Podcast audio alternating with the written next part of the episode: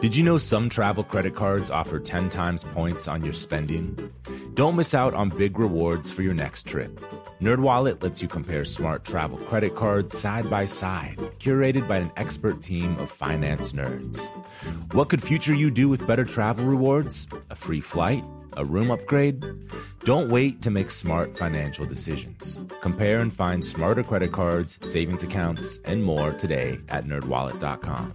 Reminder, credit is subject to lender approval and terms apply. NerdWallet, finance smarter. The most innovative companies are going further with T-Mobile for Business. The P G A of America is helping lower scores and elevate fan experiences with A I coaching tools and five G connected cameras. triple A is getting more drivers back on the road fast with location telematics. And the Las Vegas Grand Prix is powering race day operations with five G connectivity, giving fans an experience at the speed they deserve. This is accelerating innovation with T-Mobile for Business. Take your business further at T Mobile dot com slash now. Lucky Land Casino, asking people, what's the weirdest place you've gotten lucky? Lucky? In line at the deli, I guess? Aha, in my dentist's office. More than once, actually. Do I have to say? Yes, you do. In the car, before my kids' P T A meeting. Really? Yes. Excuse me, what's the weirdest place you've gotten lucky? I never win and tell. Well, there you have it. You can get lucky anywhere, playing at Lucky Land Slots dot com. Play for free right now. Are you feeling lucky? No purchase necessary. Void where prohibited by law. eighteen plus. Terms and conditions apply. See website for details.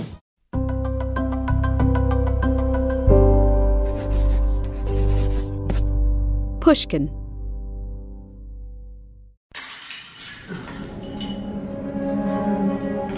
Benjamin Marshall is working alone in the wreckage of Vauxhall Baptist Chapel. This area of South London was badly bombed earlier in the Blitz, and the church is now unusable. A strange fire had then caused further damage, and now Marshall is part of the demolition squad tasked with clearing the charred debris. The July heat is already building, but the fifty-year-old continues shoveling dirt and rubble in this airless basement. Spotting a stone slab leaning up against a wall, Marshall decides to move it. I was mesmerised. Beneath the slab is the body of a woman, naked, dismembered, incomplete.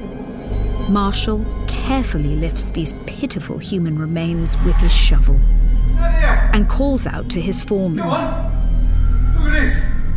It's been decades since the last burial here, and this corpse doesn't appear to have come from a disturbed grave. Could it then be the body of a victim of the Blitz, killed in the air raid that blasted the chapel and lain undiscovered ever since? That's the conclusion the woman's killer seems to have hoped people would draw. In the chaos and carnage of war, some men assume their crimes will go undetected and unpunished. But looking at the mutilated form of this woman, it's clear that this is not the work of a bomb. The efforts made to disfigure her and disguise her identity tell police immediately that this was murder.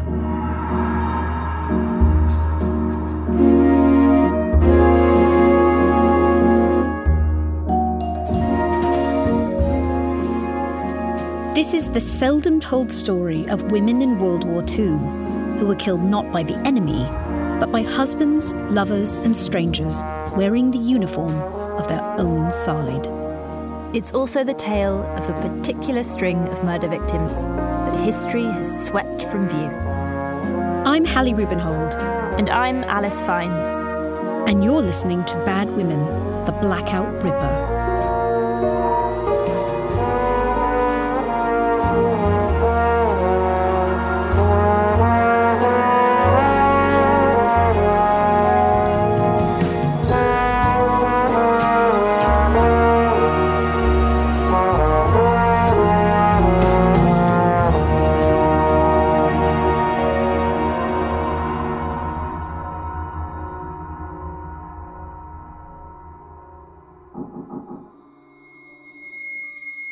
Polly Dubinsky is not the first to come to this little brick house in London's gritty East End in search of answers. Madame Nerva is expecting her. Did you bring what I need? Polly holds out a scarf and sweater. Here you are. They belong to her sister Rachel Dobkin, who's been missing for three days. The clairvoyant ushers Polly inside and then takes hold of these items of clothing. They will be key to her work, for she practices psychometry. She claims that she can read these objects and thereby untangle the mystery of Rachel's disappearance. Polly had come to seventeen Underwood Road the day before, frantically seeking help. But Hilda Nerva had been too busy cooking Sunday dinner to go into a psychic trance. Today, however, she is ready. Perhaps her breathing now grows deep and laboured, for she is communing with another world. I see a river in the countryside. I see Missus Dobkin and she looks sad. Then Madame Nerva feels a blow to her head and a choking sensation, as though something is tightening about her throat, squeezing, crushing. Oh. She gasps for air. Oh, yeah. The vision is clearly not a hopeful one. But Madame Nerva isn't working totally blind. She knows the missing woman well. Rachel Dobkin is convinced of the psychic's powers, and she calls at her home regularly. In fact, Rachel came here just days ago, asking Madame Nerva to read a piece of her jewellery. She was meeting the man who gave it to her, and she wanted advice. Sensing great sorrow in the gold band, the clairvoyant warned Rachel of grave danger. Will you promise me you won't go? Rachel pledged that she would not see the man. This isn't a story about the Blackout Ripper, to which we'll return next episode. Rachel Dobkin wasn't in the habit of frequenting West End nightclubs, but she faced a danger no less chilling. In Madame Nerva's hand was her wedding ring, and the man she'd promised to avoid was her own husband.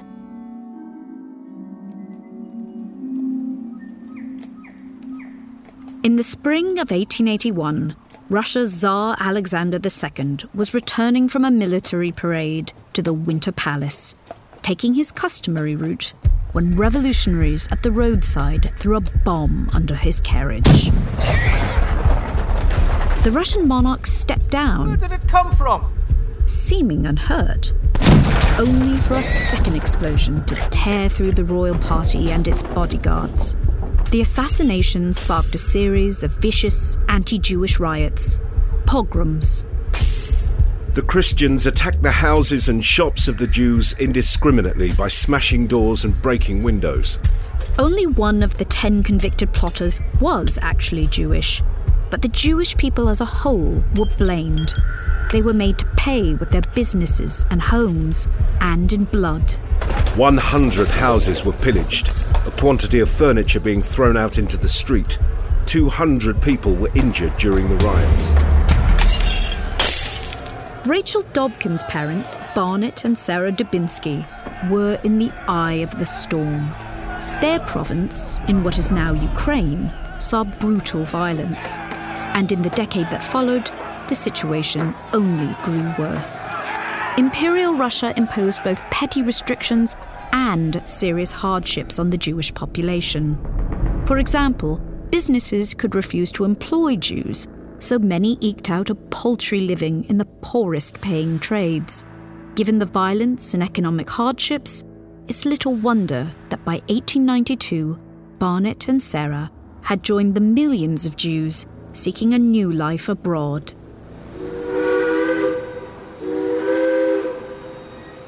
The refugees travelled overland at first, mostly boarding and disembarking steam locomotives that puffed and shrieked their way west. At the German frontier, some travellers were packed onto special sealed trains, fearing the polluting influence of the migrant Jewish Durchwanderer. The Prussian authorities sought to limit their contact with the German population and dissuade them from settling. Conditions on the journey could be abominable. Travellers were treated like prisoners and deprived of access to adequate food and water. It was very hot and close and altogether uncomfortable. said one voyager. I cannot see, even now, how the officers could allow such a thing. It was really dangerous. But eventually the travellers would have reached Germany's coast, where the train doors would have opened. Sarah and Barnett would then have boarded a steamship to cross the North Sea to Britain.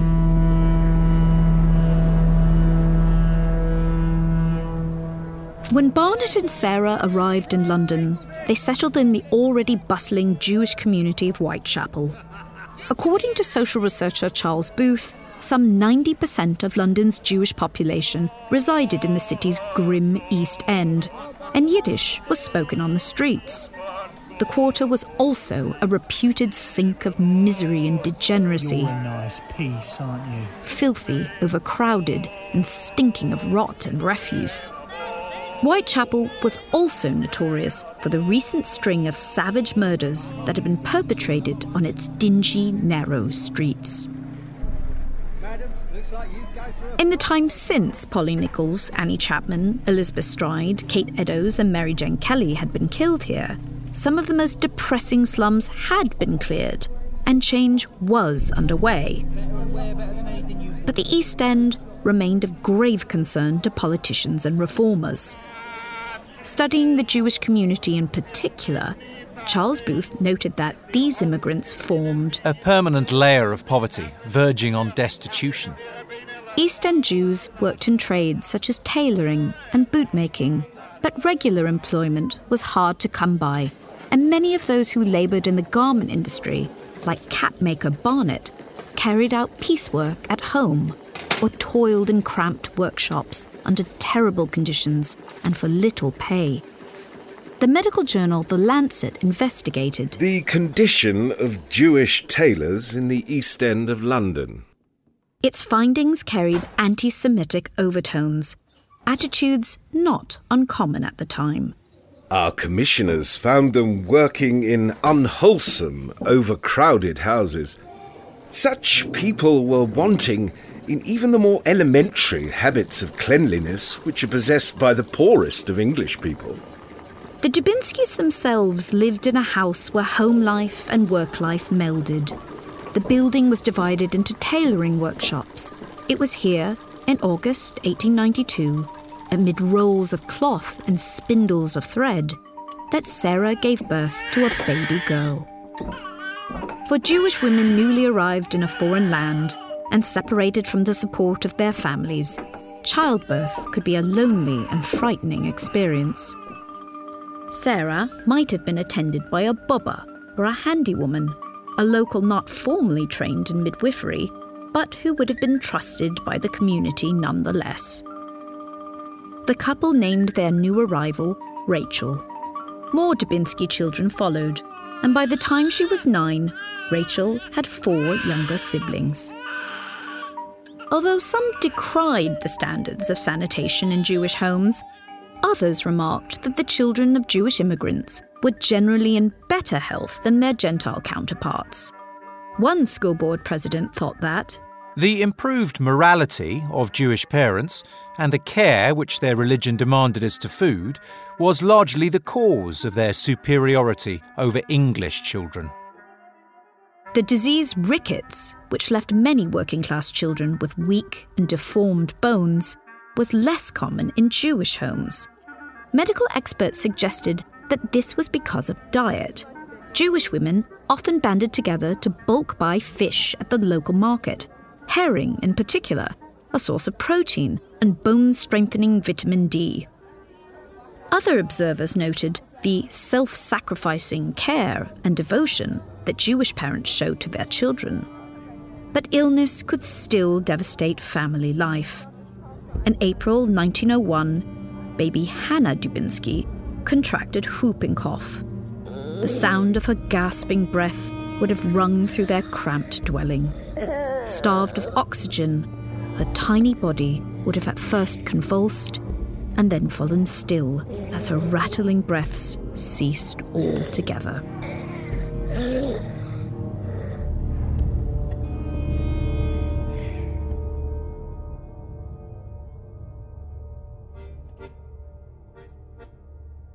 Immigrant fortunes could rise and fall, A worker might switch back and forth between the roles of employee and employer over a lifetime, flush one year, bankrupt the next. But despite the hardships and tragedies they suffered, the Dubinsky family moved, on the whole, upwards. They were among the deserving poor granted a home in the Leylum buildings, a new housing development that had risen on the ruins of an infamous slum. The red-brick tenement complex radiated out from a central park and was intended to accommodate policemen, nurses, teachers and other workers of good moral character. There were even shops, schools and laundries on site. The Dubinskys and their lodger Abram Vogel took up residence in three rooms. Their quarters would have been compact for seven people, to say the least, but they would, all the same, have felt pleased with their new home. Rachel grew into a petite young woman with dark hair and a thoughtful, arresting gaze. She was quiet and anxious on occasion. By eighteen, she was working in the cap-making trade, most likely alongside her father. Then, when she was twenty-eight years old, she was introduced to Harry Dobkin. This match was arranged through a Jewish marriage broker. As summer turned to autumn in nineteen twenty, Rachel and Harry wed at Bethnal Green Great Synagogue. The place is perfectly good. I don't see what's wrong with it. I, I can't do anything more. Do exactly as I tell you. Stop it, Harry! Their union, however, was not a happy one. According to Harry, the couple argued bitterly from the start. I quarrelled with my wife over the inconvenience of the lodgings we were in and told her I had rooms where we could go. She refused to go there and I left her. The marriage has been a failure from the outset. This separation came just three days after their nuptials. Historian Doctor Ginger Frost doubts that disagreements about accommodation alone would have caused such a split. That's really fast. There's something they're not saying about what happened there is what I thought. I don't know what it was, but something that bad within a few days. It could have been sexual incompatibility. Maybe there was just instant dislike. That's possible. Perhaps Harry Dobkin was violent in those first few days. Perhaps, too, sex was an unpleasant, even traumatic experience for Rachel. Girls and young women generally received little by way of sex education, to the point that a pregnant woman might have no idea how the baby growing inside her would actually leave her body.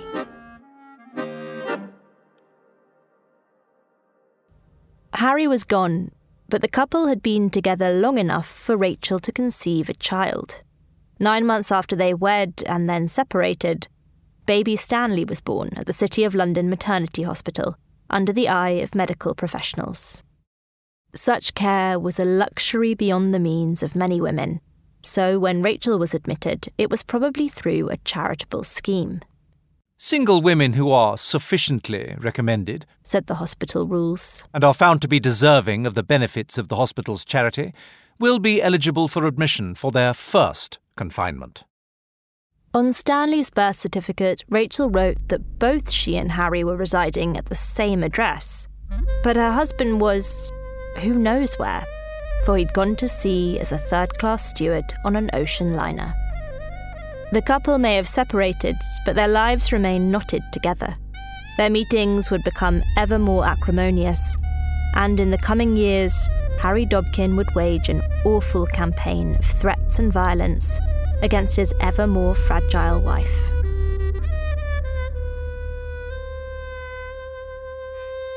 Bad Women, The Blackout Ripper will be back after this short break.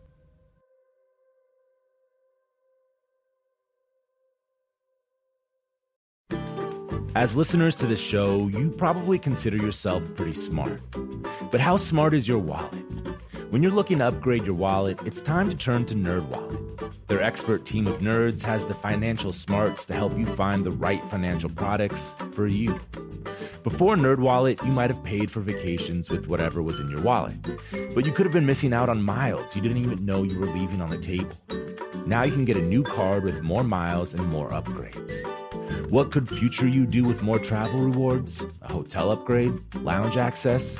Wherever you go next, make it happen with a smarter travel card. Don't wait to make smart financial decisions. Compare and find smarter credit cards, savings accounts, and more today at nerd wallet dot com. NerdWallet. Finance smarter. As with all cards, credit is subject to lender approval and terms apply. Judy was boring. Hello. Then Judy discovered Chumba Casino dot com. It's my little escape. Now Judy's the life of the party. Oh, baby, mama's bringing home the bacon. Whoa, take it easy, Judy. The Chumba life is for everybody. So go to Chumba Casino dot com and play over one hundred casino-style games. Join today and play for free for your chance to redeem some serious prizes. Chumba Casino dot com. No purchase necessary. Void where prohibited by law. eighteen plus terms and conditions apply. See website for details. The most innovative companies are going further with T-Mobile for Business. The P G A of America is helping lower scores and elevate fan experiences with A I coaching tools and five G connected cameras. triple A is getting more drivers back on the road fast with location telematics. And the Las Vegas Grand Prix is powering race day operations with five G connectivity, giving fans an experience at the speed they deserve. This is accelerating innovation with T-Mobile for Business. Take your business further at T Mobile dot com slash now. State your full name for the record. Harry Dobkin had clearly not been providing for his family and was summoned to the imposing Old Street Police Court, where he was ordered to pay the sum of one pound per week to his wife and child, a considerable portion of his earnings. Divorce was expensive, difficult to obtain, and carried a stigma, so the pair chose to remain married. According to Ginger Frost, such messy separations often crippled both parties. Usually, separations come... It's usually years of marriage. The woman will do a lot to avoid it because the separation payments you get are not the same as having a breadwinner. They're not enough, really, to keep you and any children. So she has to work. That means somebody has to take care of the kids. It just doesn't work. Harry paid the sum for a few weeks, perhaps, but then fell into arrears. He was again hauled up at court and sentenced to six weeks in prison. This measure was ultimately intended to discourage non-payment. But of course, while Harry was in prison, his income was halted. Him going to jail, that happens all the time. Men can never make these payments because you can't keep two households on that. She can't keep her household on that and he can't keep his on that. You've got to live with somebody else. He didn't appear to want another relationship, but if he ever wanted to have another one, he couldn't afford it because he was paying so much of his pay to her. So conflict on that, really common. When Harry left prison, he took a job aboard the S S Pittsburgh of the White Star Line, sailed away, and did not return for ten years.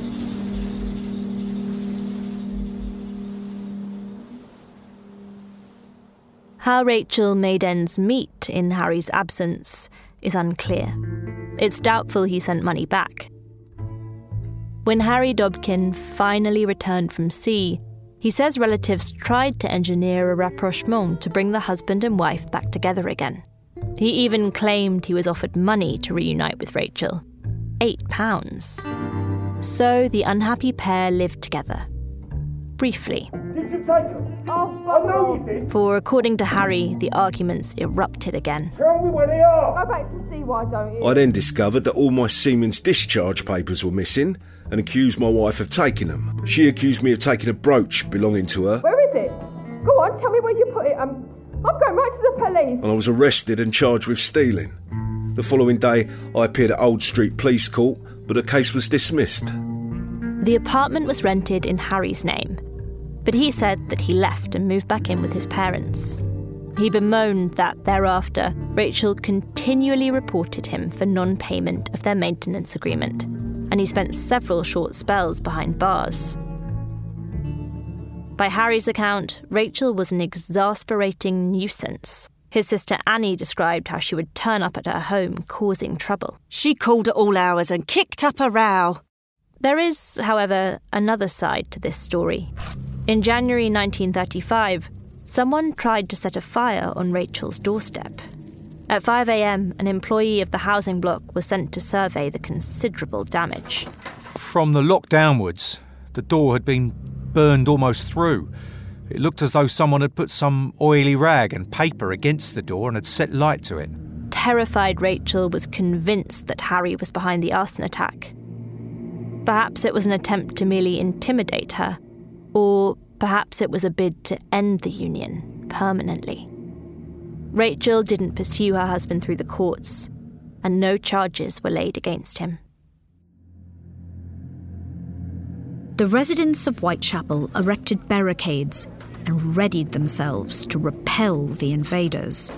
In almost medieval scenes, cobbles and paving stones were lifted in preparation to pelt the approaching enemy, and those in upstairs windows boiled water to rain down on their foes. Mounted police charged the locals of this Jewish neighbourhood, hoping the blows from their truncheons would clear a path through the thousands assembled. A path that would allow Sir Oswald Mosley and his black-shirted British fascists to stage a provocative march. The police could make little headway.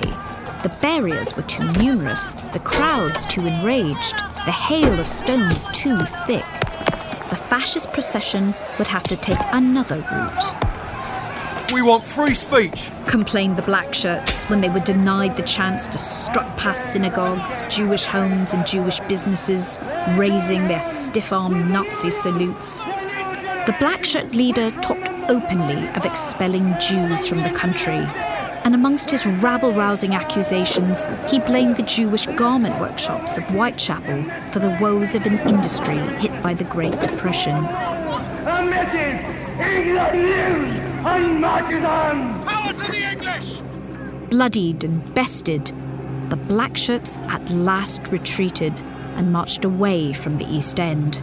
Mosley had humiliatingly lost the Battle of Cable Street and went to Berlin to lick his wounds, where he also found time to marry his fiancée under the gaze of Hitler himself.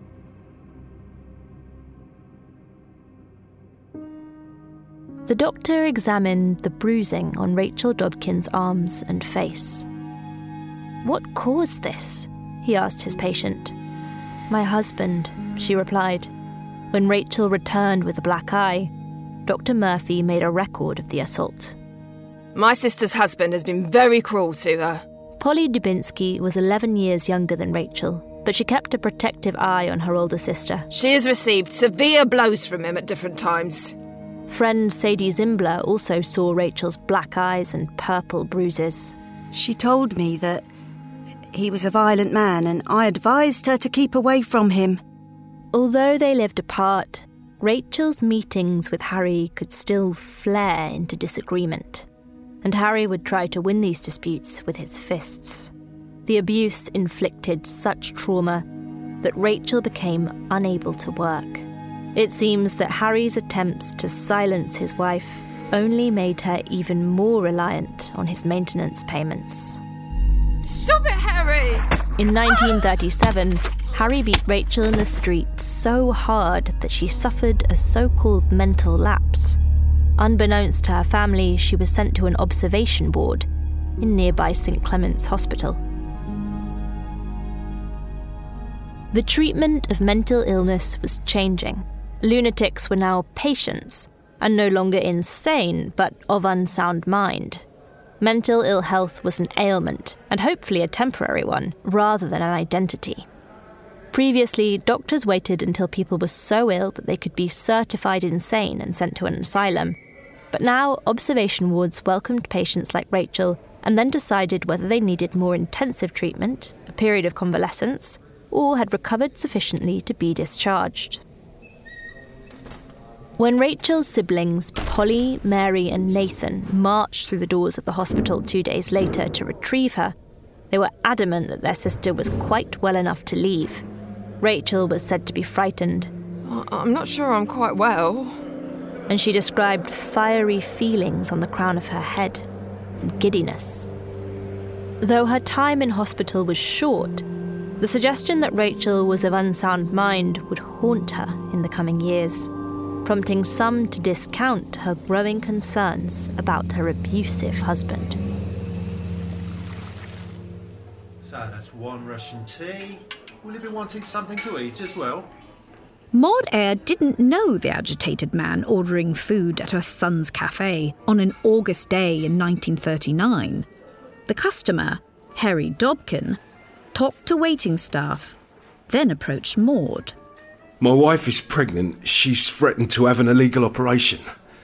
Will you come and have a talk with her and persuade her not to do it? Maud followed Harry Dobkin back to his nearby rented room.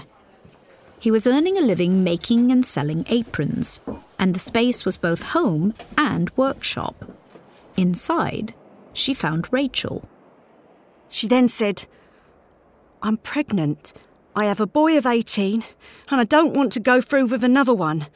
I've paid the money, and I'm going to have an illegal operation tomorrow. Maud explained to the Englishwoman that the procedure would be dangerous. I told her not to be silly and go through and have the child.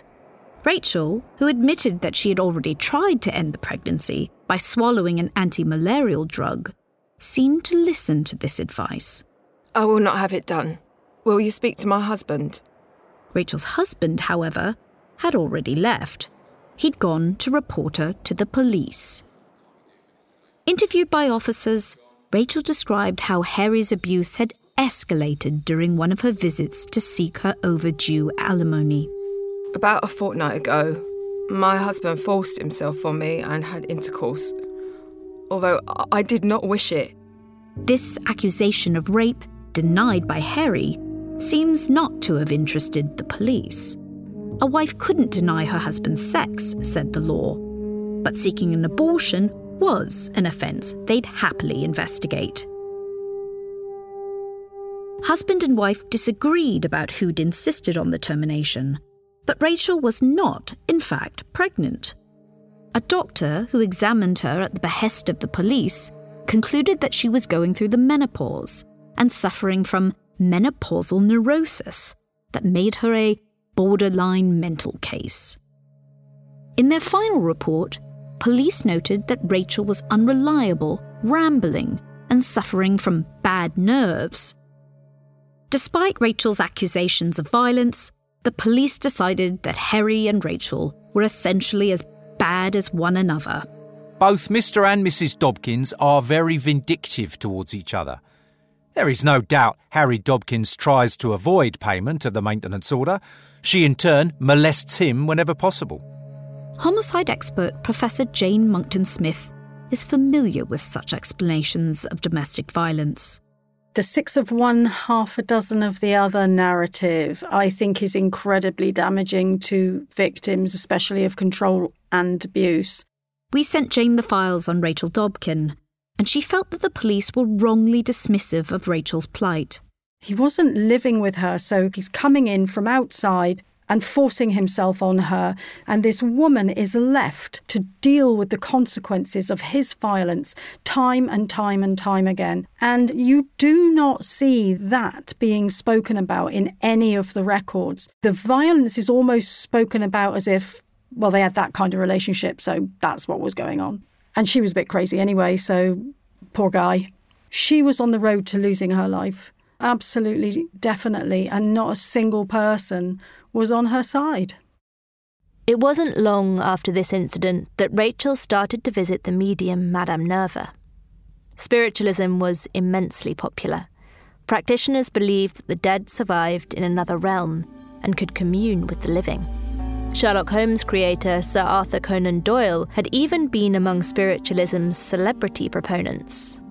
For historian Ginger Frost, its popularity is linked to the upheaval and tragedy that unfolded in the first part of the twentieth century. So many people died in World War One, and the flu epidemic took out even more. And those two whammies within a couple of three years of each other, it was just disaster. And most people had lost multiple people in their lives. They wanted to be able to connect to them again. They wanted some hope that they were still somewhere. And I can understand that. And so, seance circles and mediums proliferated. Most of them had like a spirit guide who would show up, and they'd speak in that guide's voice, and the guide would answer questions. Some of them transported things. Of course, most of them had just concealed them on their bodies, but they would just suddenly spout flowers, or they would have a, a relic from another time that would be in their hand, or they were seeing things from other times. They were going other places without actually leaving the room. There were all of these kinds of psychic phenomenon. Hilda Nerva, a Polish émigré, told the Psychic News that, since childhood, she'd possessed a strange power that enabled her to help other girls with their problems. Rachel certainly came burdened with problems, and her relationship with Madame Nerva seems to have had a therapeutic quality. This wasn't uncommon. You talk out things with them, they're comforting. It's just, if you think of it that way, as this kind of therapy, it seems like very healthy to have someone to go to and talk to about this stuff, and feel better when you leave. Rachel went to the Little Brick House every other Sunday, but April eighth, nineteen forty-one was a Tuesday. Rachel Dobkin, now forty-eight years old, had a pressing question for Madame Nerva. Can you tell me something? Give me an article and I'll try and get through for you. Rachel handed over the wedding ring, and Madame Nerva entered a semi-trance. You are worried and full of trouble. You are planning to go, in a few days, on a journey to meet someone. Don't go. Leave it to the spirit friends, and stay where you are. The psychic described a vision of Rachel entering a large building where she knew there was money for her. I see sadness for you. Will you promise not to go? Rachel made the promise, but Madame Nerva's words seemed to have weighed on her heavily. Bad Women, The Blackout Ripper will be back after this short break.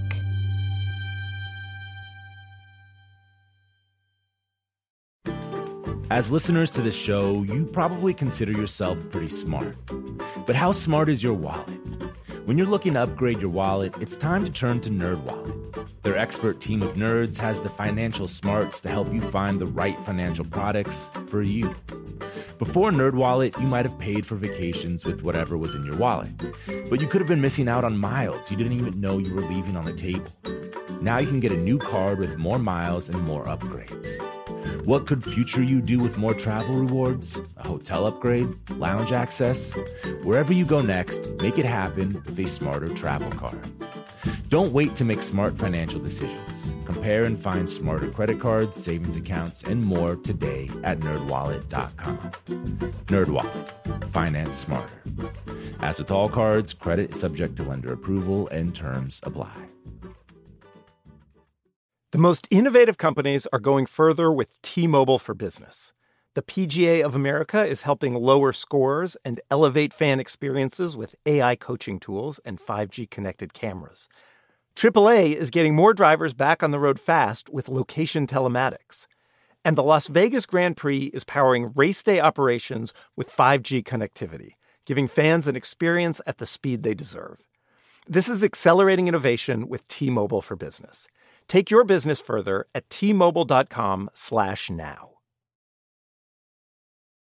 Mom met a lot of your demands over the years. This Mother's Day, get her the Bartesian cocktail maker that makes premium cocktails on demand. In just thirty seconds, have your choice of over sixty premium or seasonal cocktails, all at the touch of a button. Get fifty dollars off on the Bartesian cocktail maker now when you buy one pack of cocktail capsules. So, for all the times you made a mess, get Mom the countertop cocktail system that makes premium cocktails without making any mess at all. For all the times you begged for soda, get her premium cocktail capsules made with real fruit juice and craft bitters. For all the times you demanded tacos for dinner, get her the Bartesian that mixes margaritas in just thirty seconds. Make Mom's Mother's Day and all the three hundred sixty-four days that aren't Mother's Day with a Bartesian cocktail maker at fifty dollars off. Visit B-A-R-T-E-S-I-A-N dot com backslash mother now to get fifty dollars off the Bartesian Premium Cocktail Maker. Bartesian, premium cocktails on demand.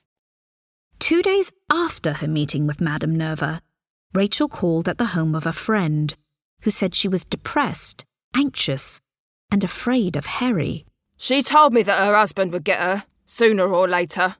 Would finish her. Yet the following day, Rachel appears to have had a change of heart. On Friday morning, she met with her beloved son Stanley, and they arranged to go to the cinema later that afternoon.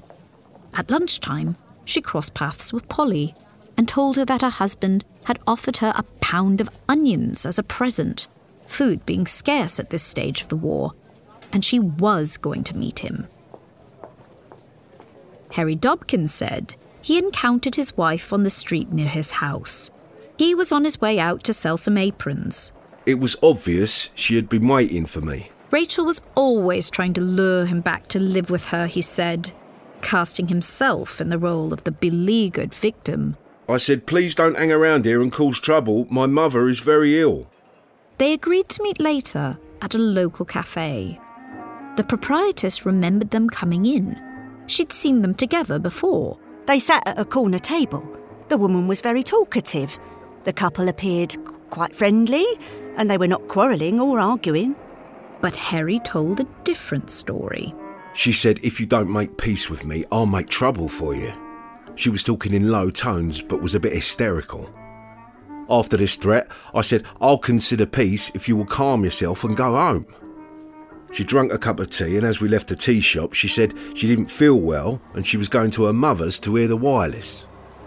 Harry said she boarded the number twenty-two bus, and he watched as it lurched away towards Shoreditch. That evening, Polly finished work and went home early. The baby of the family, she hadn't followed her siblings into the garment trade and had instead learnt shorthand typing and become a bookkeeper and clerk at a city office. Rachel never appeared at the flat to rest and listen to the wireless, nor did she make it to the cinema with Stanley. Ordinarily, she would call round in the evenings and eat dinner with her family, but that night her place at the table sat empty. The following morning, there was still no sign of her, and Polly felt uneasy enough to let herself into Rachel's flat with the spare key. When she saw her sister's undisturbed bedsheets and realised that she hadn't slept there, Polly felt sure that something terrible had happened.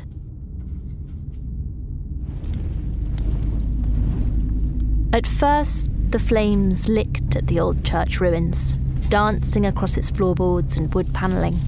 Then they curled around what remained of the timber rafters, and soon the orange blaze lit up the night sky. Harry Dobkin supplemented his income as a part-time fire watcher at the warehouse next door. Apron sales had been poor, so he spent his nights protecting these premises from the incendiary bombs dropped by the Germans. He greeted the police and firefighters when they finally arrived, showing them the best route to reach the fire that gripped the bombed-out ruins of Vauxhall Baptist Chapel. The stout little man in his suit and trilby hat seemed excited and claimed to have tried to extinguish the flames, though he hadn't raised the alarm, his very role as a fire watcher. One witness recalled a strange remark he made. I didn't do it.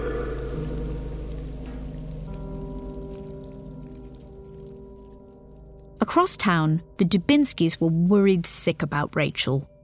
They hadn't seen her for over three days, and they'd alerted the police. The only clue was Rachel's handbag that had been found thirty miles from the city, and which contained vital documents, such as her ration book. Officers searched for the missing woman at train stations and in local hospitals, and they wrote extensive reports, but they did not take Polly's suspicions or the prophecies of Madame Nerva particularly seriously. Instead, they pointed to Rachel's mental health history. The woman was clearly troubled, and she'd probably gone and drowned herself, they thought. But over the next year, Polly returned time and again to the police, imploring them to act. Knowing the character of her husband, I'm reporting this because I feel he has had some hand in her disappearance. Polly's unrelenting campaign for justice seems to have annoyed the detectives. One police file cast doubt on her mental health, saying she'd buckled under the sorrow of Rachel's disappearance and was experiencing hallucinations. Officers did search the chapel, but, hampered by bomb and fire damage, found nothing. And ultimately, it was thought inconceivable that Harry Dobkin would have waited over twenty years to kill Rachel. There is not the slightest indication that Harry Dobkin has murdered his wife.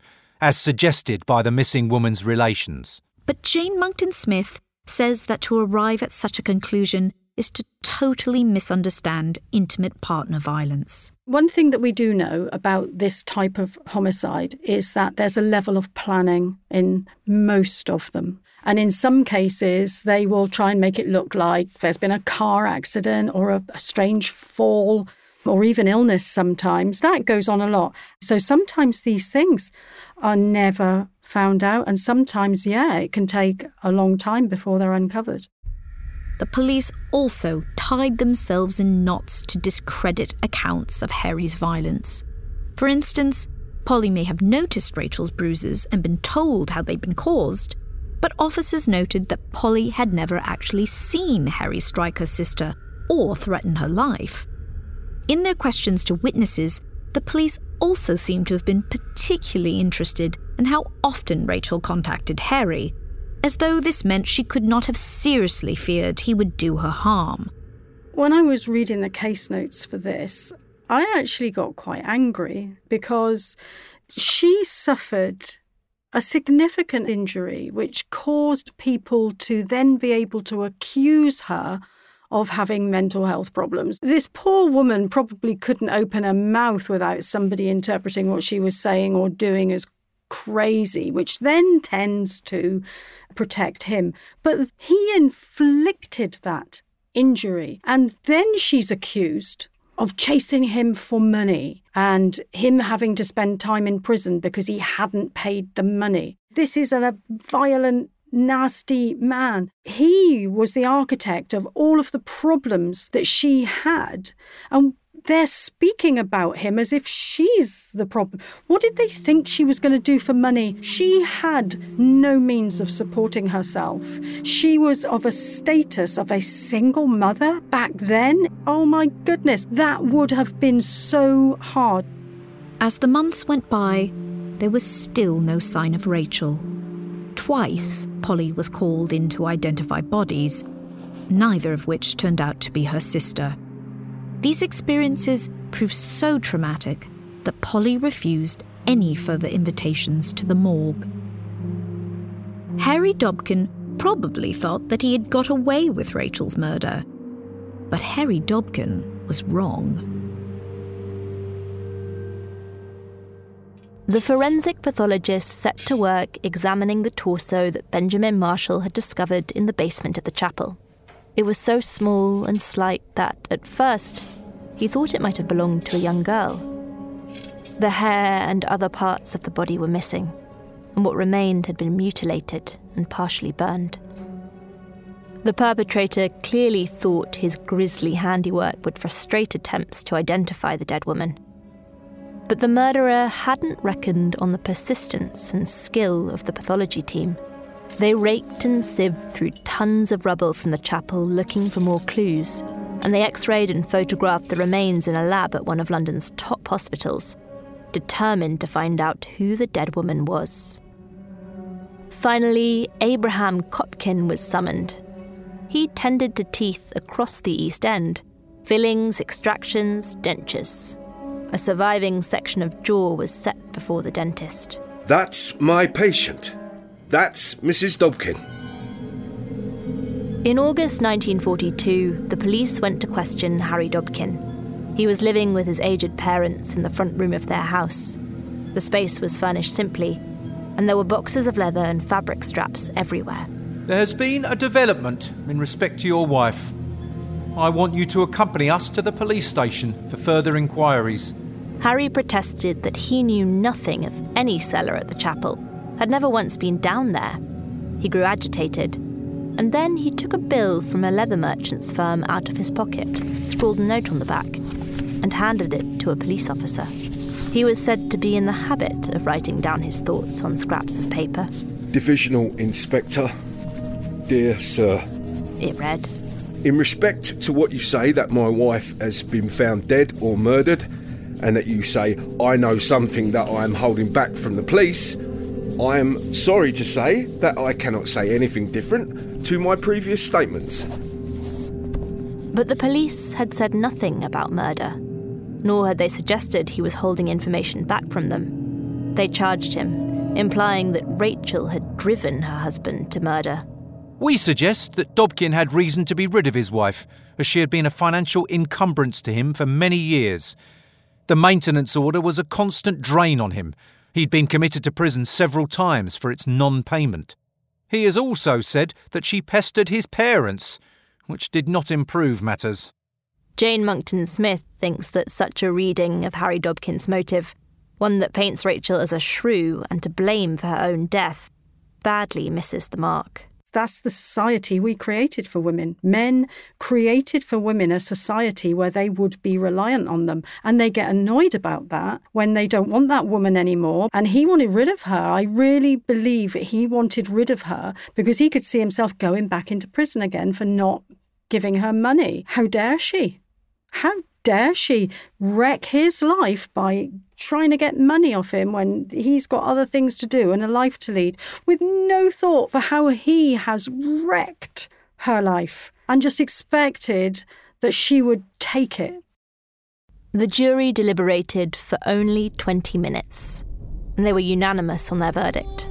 Harry Dobkin had strangled his wife to death with his bare hands and then concealed her remains in the church cellar. He was hanged on a cold, foggy morning at Wandsworth Prison in South London.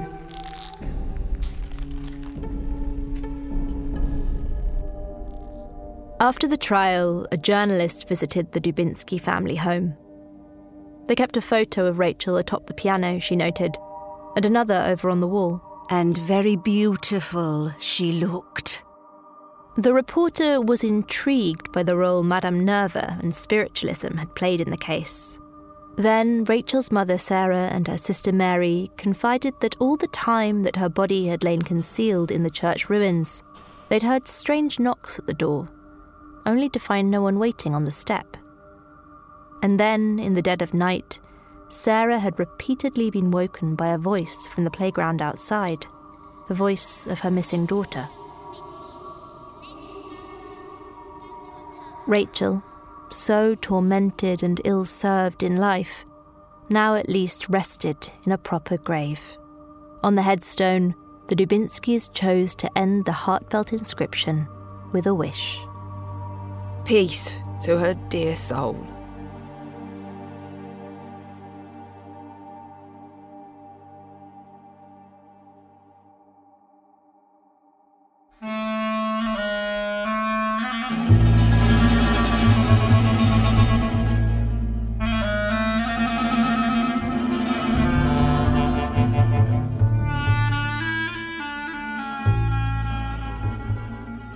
Bad Women, The Blackout Ripper is hosted by me, Hallie Rubenhold. And me, Alice Fiennes.